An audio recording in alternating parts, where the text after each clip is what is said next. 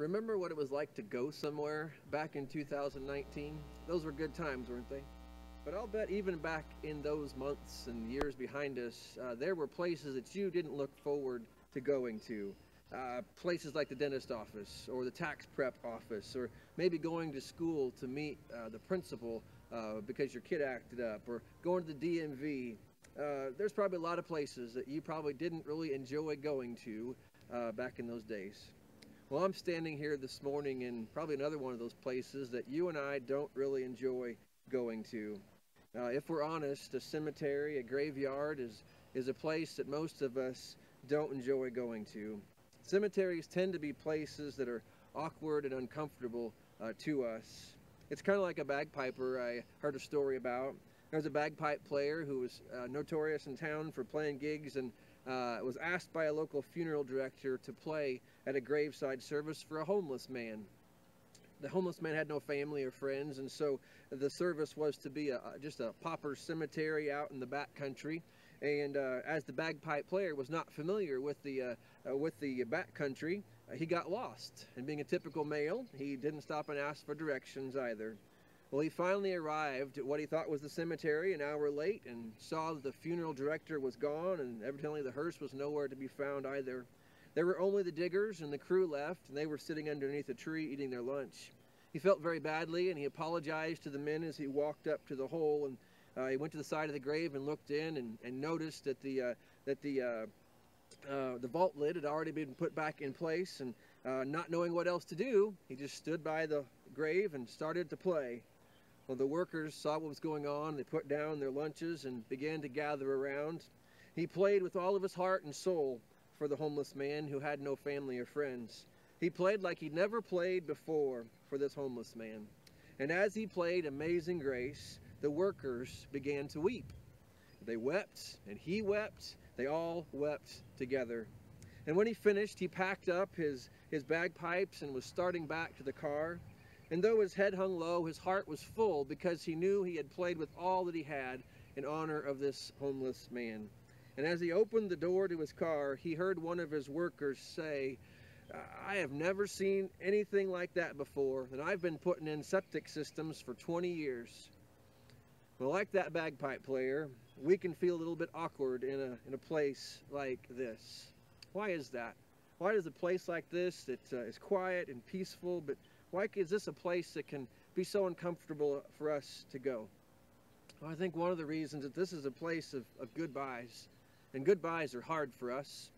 The goodbyes we say here are the hardest goodbyes we'll ever say.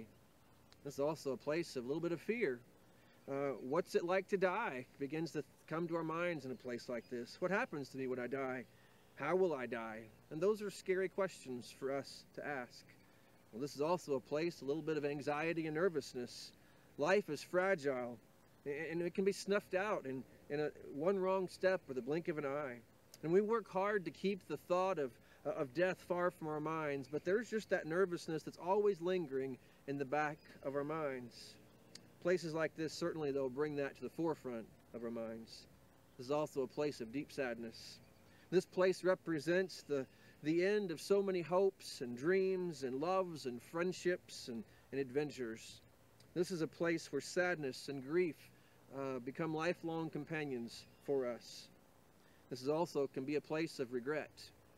It's a place where we, we think about the things that maybe we wish we would have done, things we wish we would have said, uh, and there's just a thing that kind of eats at us because of that. Or, or maybe even worse, there's those things that we wish we wouldn't have done, things we wish we wouldn't have said, and that kind of just haunts us in our life. All of those things, but yet the worst part of it all is just the power and the permanence of a place like this.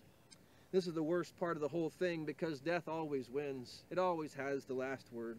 We can try all the things, we can fight in every way we know how, but it always wins in the end. Well, on this Easter Sunday morning, I would just want to ask a question of us. Is there anything that can change our perspective on a place like this? What would it take for all of those things we just listed to be overcome? To change our attitude and our perspective towards them? Is there anything that you could think of that would transform the way that you think of a place like this? Well, I can think of at least one answer, that changes everything resurrection. Resurrection changes how we see a place like this. The Bible's teaching on the resurrection of Jesus is a truth that, that transforms even the deepest and darkest parts of our struggle as human beings. Uh, the presented truth of Christ's resurrection changes the way that we, we think of Jesus for sure. He said a lot of bold things about himself. And the resurrection is, is that stamp, is that final validation that everything he said was right. Without it, his life would have been one big hoax. But it also changes the way we think about ourselves and our own existence and our own purpose and our struggles and our own death. In so many ways, the resurrection of Jesus is the linchpin of our faith, holding so many things together in the story of Scripture. The Bible even admits that. Paul writes this in our memory verse in our Core 52 material this week in 1 Corinthians 15 14. Listen to again to what Paul says. If Christ has not been raised, then our preaching is in vain and your faith is in vain. Hear that again. If Christ has not been raised, then our preaching is in vain and your faith is in vain. But the flip side of that is, is true as well. If Christ has been raised, then our preaching is meaningful and worthwhile and practical, and, and your faith is meaningful and worthwhile and practical. You see, Christ being raised is helpful to us in so many ways. It is helpful for us to pause and consider why we trust in that truth from Scripture. And there are a lot of angles from which you could look at the resurrection of Jesus and try to uh, build confidence in that event. But if you did your reading for your Core 52 this week, you know that um, that the references from the Case for the Resurrection by Gary Habermas and Michael Licona, they shared those four things that uh, that the book shared. Those four arguments are good ones, um, pretty solid things to think about. Um, let's review them. Number one, that Jesus really died by crucifixion. Both biblical and non biblical history attest to the fact that Jesus lived and he was crucified in Jerusalem by the Romans. And so he really did die. But the, also, the tomb was empty. Number two, um, there's a lot of hubbub and try to explanations of, of explaining away why the tomb was empty. But that tomb was empty. And that's what all the commotion and hubbub in Jerusalem was about.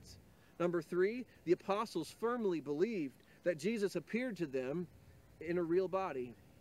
And number four, the church was born and spread quickly around the Roman world and beyond. And I just like to think about the power of those third and fourth arguments because they make a claim that something of great significance and importance happened early in that first century, so very soon after the life of Jesus, that caused the spread of the belief that Jesus was the Son of God who died and rose again and promised to return for his people. Long before there was a Bible, long before even parts of the Bible were, were composed and, and brought together, there was a flood of testimony about Jesus that went person to person uh, through vast areas of territory. It originated in the backwoods of the Roman Empire in Israel and Palestine, but then it rapidly went everywhere, even a thousand miles away to the capital of the Roman Empire in Rome. By the middle of the first century, in the 40s and 50s AD. And so, what would cause something like that to happen? I think the best explanation is summed up in this little phrase that I hope that maybe you'll remember and, and tuck away in your minds as just an encouragement and a reinforcement of our faith. Simply this idea that a group of people saw something they couldn't unsee, and then they couldn't stop talking about it and what it meant. Hear that again. A group of people saw something they couldn't unsee, and then they couldn't stop talking about it and what it meant for their lives scripturally, in the story of Scripture, it looks a little bit like this. In John chapter 20, verses 19 and 20, listen to this account.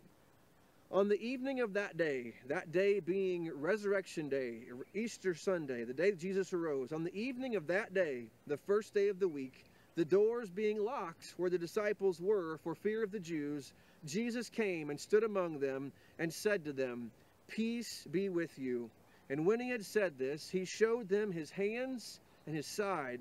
And then the disciples were glad when they saw the Lord. Other translations say they were filled with joy in seeing the Lord. So, did you see it as you listen to those verses? A group of people saw something they could not unsee. They saw the Jesus that they just watched die a few days before and buried, now standing alive in physical form, showing his physical body to them. And they couldn't unsee that. And then they couldn't stop talking about it in the days to come and what that meant uh, for them and for the world. And so, what was the spark that ignited such a rapid expansion of that truth? It was this simple idea that a group of people saw something they couldn't unsee, and then they couldn't stop talking about it and what it meant. A few years ago, uh, my family was privileged to take a, a trip when my kids were little, and um, we got to go to, to Disney World and, and, in Orlando and had a great week doing that. As a part of that, there was a scene, one of those places you go to, and they recreate some of those famous movie scenes. Uh, and this one happened to be about Indiana Jones, the first Indiana Jones movie, where there's that famous scene where Indiana Jones is on the, around the plane and he's fighting the hulkish large man. And there's that famous scene that, that appears in, in, lots of different movies where somebody shoots a bullet at him, they miss him, but they hit the uh, the gallons, uh, the drums of, of, gasoline that are stacked up behind, and, and the gasoline begins to pour out of the out of the barrels and, and begins to flow across the ground. And of course, there's there's an open flame on the other side of the set. And there's just this tension that builds as, as the gasoline flows towards that flame. And everything changes when that gasoline hits that flame and everything goes up in flames. Well, that's exactly what happens here. You've got two things that come together a group of disciples who were. Um, who were nothing in and of themselves. They were uneducated, unconnected, under resourced, very cowardly, but all of a sudden, that comes together with seeing Jesus alive again, and it ignites something inside of them. They were transformed from fearful, cowardly individuals who denied and abandoned Jesus at his arrest and trial just hours before, and they were changed into bold proclaimers of the gospel of the risen Lord. They remained steadfast in the face of imprisonment or torture or martyrdom. In fact, they gained little to nothing by proclaiming this truth. They suffered much, but it's very clear that they sincerely believed that Jesus had risen from the dead. The best explanation we can come up with, I think, is that a group of people saw something they couldn't unsee, and then they couldn't stop talking about it and what it meant. And so the disciples of Jesus were transformed from defeat to delight these men and women saw something they could not unsee on that Easter morning in a risen Jesus, and it ignited a fire in their life and launched them forward into lives of sharing, of serving, and sacrificing for this Jesus. In many ways, that group of Jesus followers could very well be described by those that list we began this, this message with. They were in goodbye mode. They were thinking of, of going back to their old lives and goodbye to Jesus. Fear had filled them. They were hiding because they didn't know what would happen to them. Anxiety and nervousness uh, filled their hearts. Sadness uh, reigned over them. The power and permanence of death was beginning to settle into them, and they were full of regrets. They had made so many mistakes. They'd missed so many things, made so many promises to Jesus, and had let him down.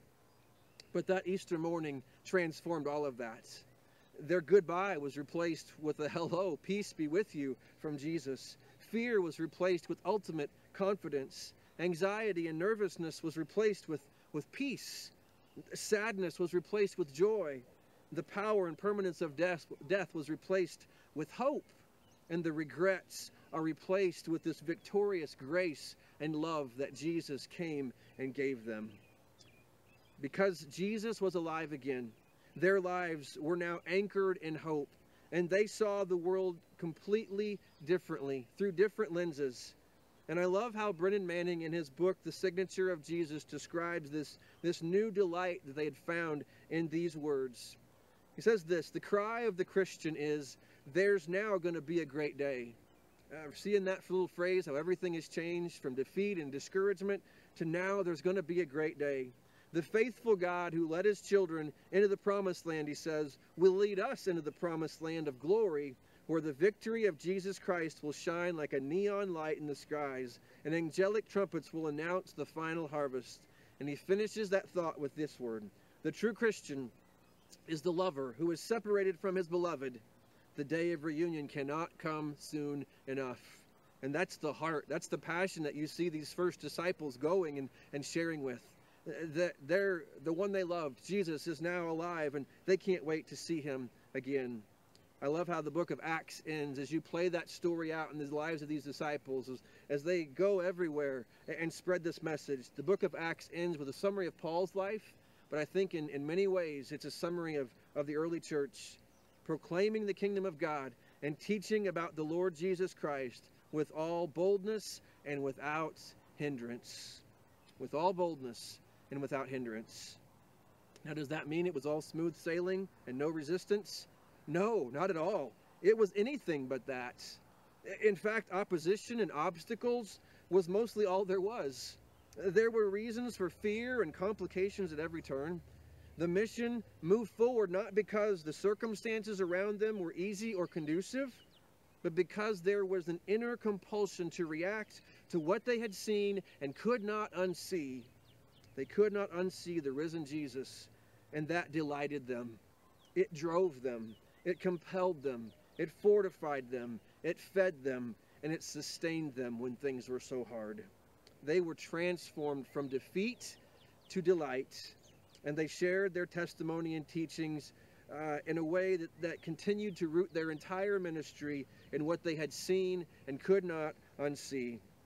I just want to read you several verses here, and I want you to listen to their own testimony in their own words um, in their own backstory of discouragement and disbelief and even dislike of Jesus in some cases. Listen to these words in, in their own words. Mary Magdalene in John 20, verse 18, her first words after seeing Jesus on resurrection morning and coming back to the disciples I have seen the Lord.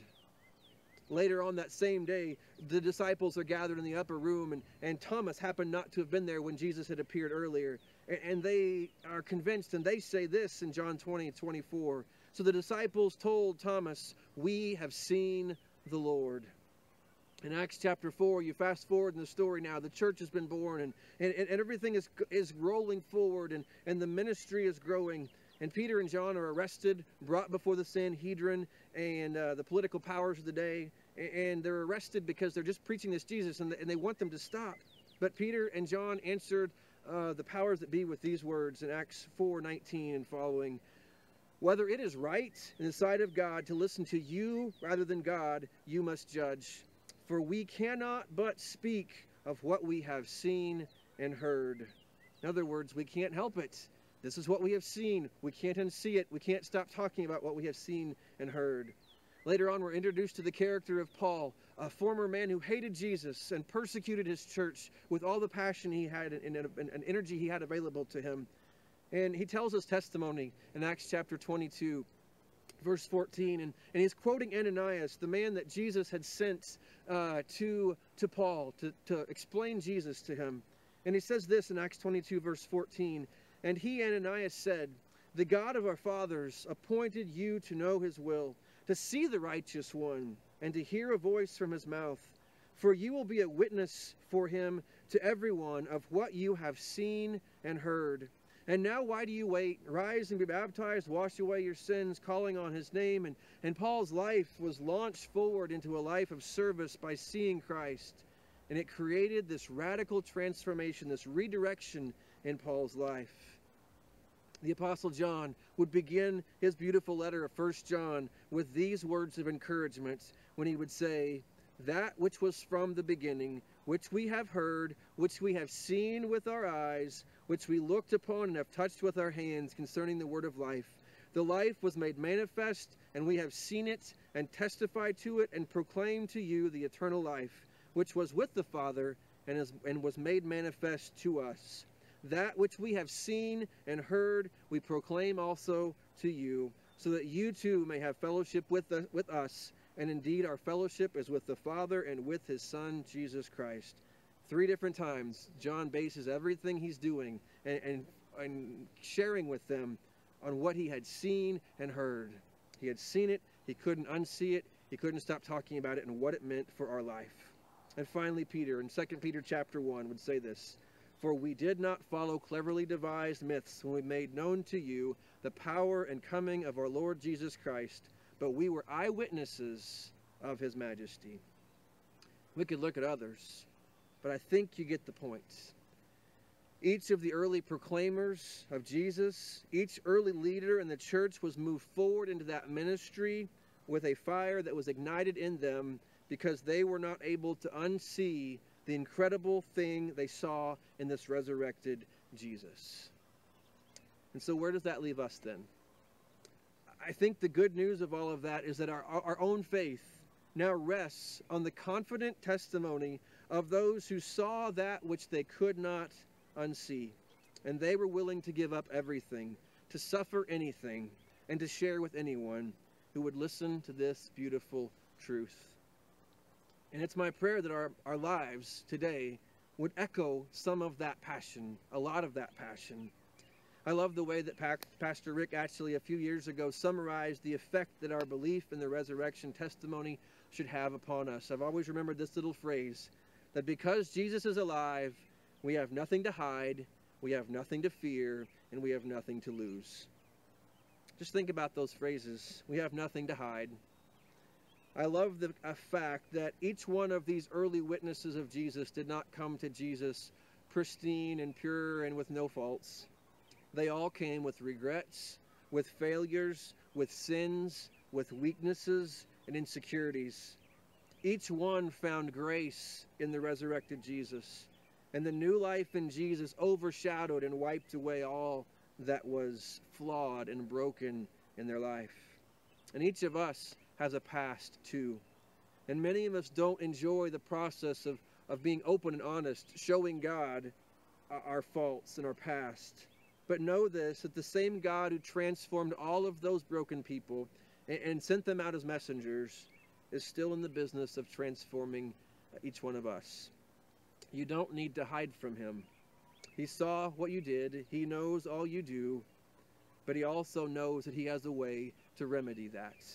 Listen to 1 Corinthians 15. Paul again praises the beauty of the resurrection, but the whole salvation event in these words For I delivered to you as of first importance what I also received that Christ died for our sins in accordance with the Scriptures, that he was buried, and that he was raised on the third day in accordance with the Scriptures.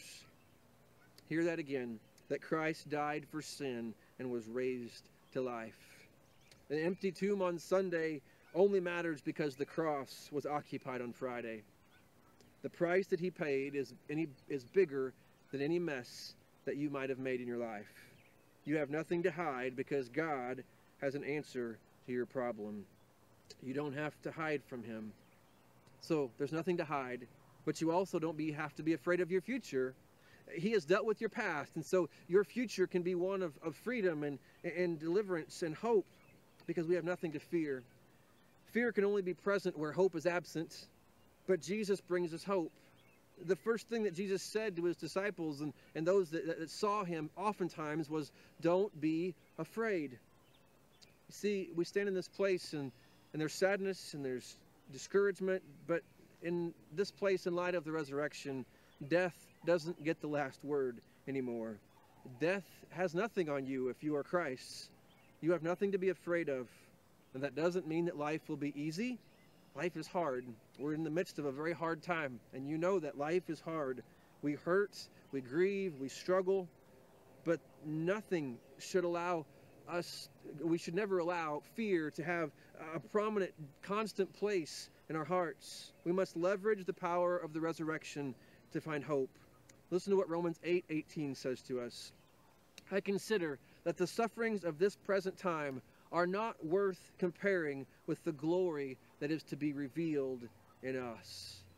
Man, think about what resurrection makes possible, what your future looks like because of resurrection, and allow that to kind of reign over the struggles of our present day. As a sports fan, I have been missing so many things this spring, from basketball to golf to dozens of other things. But I'll admit that every once in a while I'll stop and I'll, I'll, turn on the TV and I'll turn on ESPN or some other sports channel that's replaying old games. And we watch those differently than we do a, live sporting event, don't we? I know the outcome of most of those events as I watch them. And so I, don't fret as much when my team is losing because I know where this is going. I- know how the Super Bowl plays out, even though it looks bad for a long time. I I know how my team is going to end this game uh, because it's going to end out well, usually, unless it's a Mizzou game, and they probably found a way to lose that game. But over and over, when we know the end, we know the outcome, it's different, and we watch that differently. We feel that differently. And so, because we know the end, because of resurrection, uh, that gives us a reason to have nothing to fear. We don't have to live in fear. And ultimately, we'd have nothing to lose. I, I, if we know that we're going to live after we die, we can be fully alive now before we die. What we do today is important because we know there is a tomorrow. We know there is someone who holds us, who holds tomorrow, who holds the future. And we live in a world that's uh, crying out for something solid, for something real. None of us are are completely satisfied with the way things are because we live in a world of brokenness, of injustice, of, of, of uh, slavery, and all kinds of things that are broken and, and wrong in our world. The world needs something. And we, as Christ's people, can step into that void. And that when you fully embrace the truth of resurrection, it gives you a reason to get up and to live for and to live to a higher standard. Again, just as those early people of sharing, of serving, of sacrificing, and anything we do in Christ, we know that it matters and it, it, it will ultimately be okay. Anything we let go of here. And I'll finish with this because I love this story. Back in the Winter Olympics in 2018, uh, Chloe Kim was taking part in the, the half pipe uh, events. And in, in that event, you get three jumps. But after everybody had gone, all the competitors had gone, they tallied the scores, and it was her turn to go again. And they realized that she'd already won because her score on the first run was, was enough to win the competition. And so that third run was purely for fun. And so instead of holding back, she approached that with nothing to lose.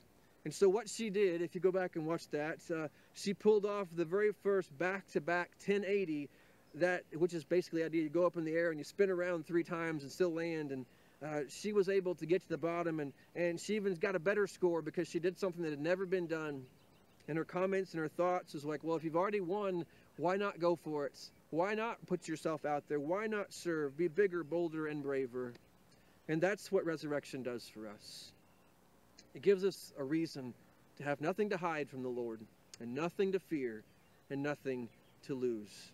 So on this day, um, it's my hope and my prayer for each of us that we would find that courage, that we would find that confidence in, in the resurrection of Christ, and that it might transform even how we walk through this difficult time of quarantine and, and fear and struggle in our, in our culture um, but that we would be a people of peace and calmness, of service, of love, um, as we pursue um, Christ in this time. Would you pray with me, please?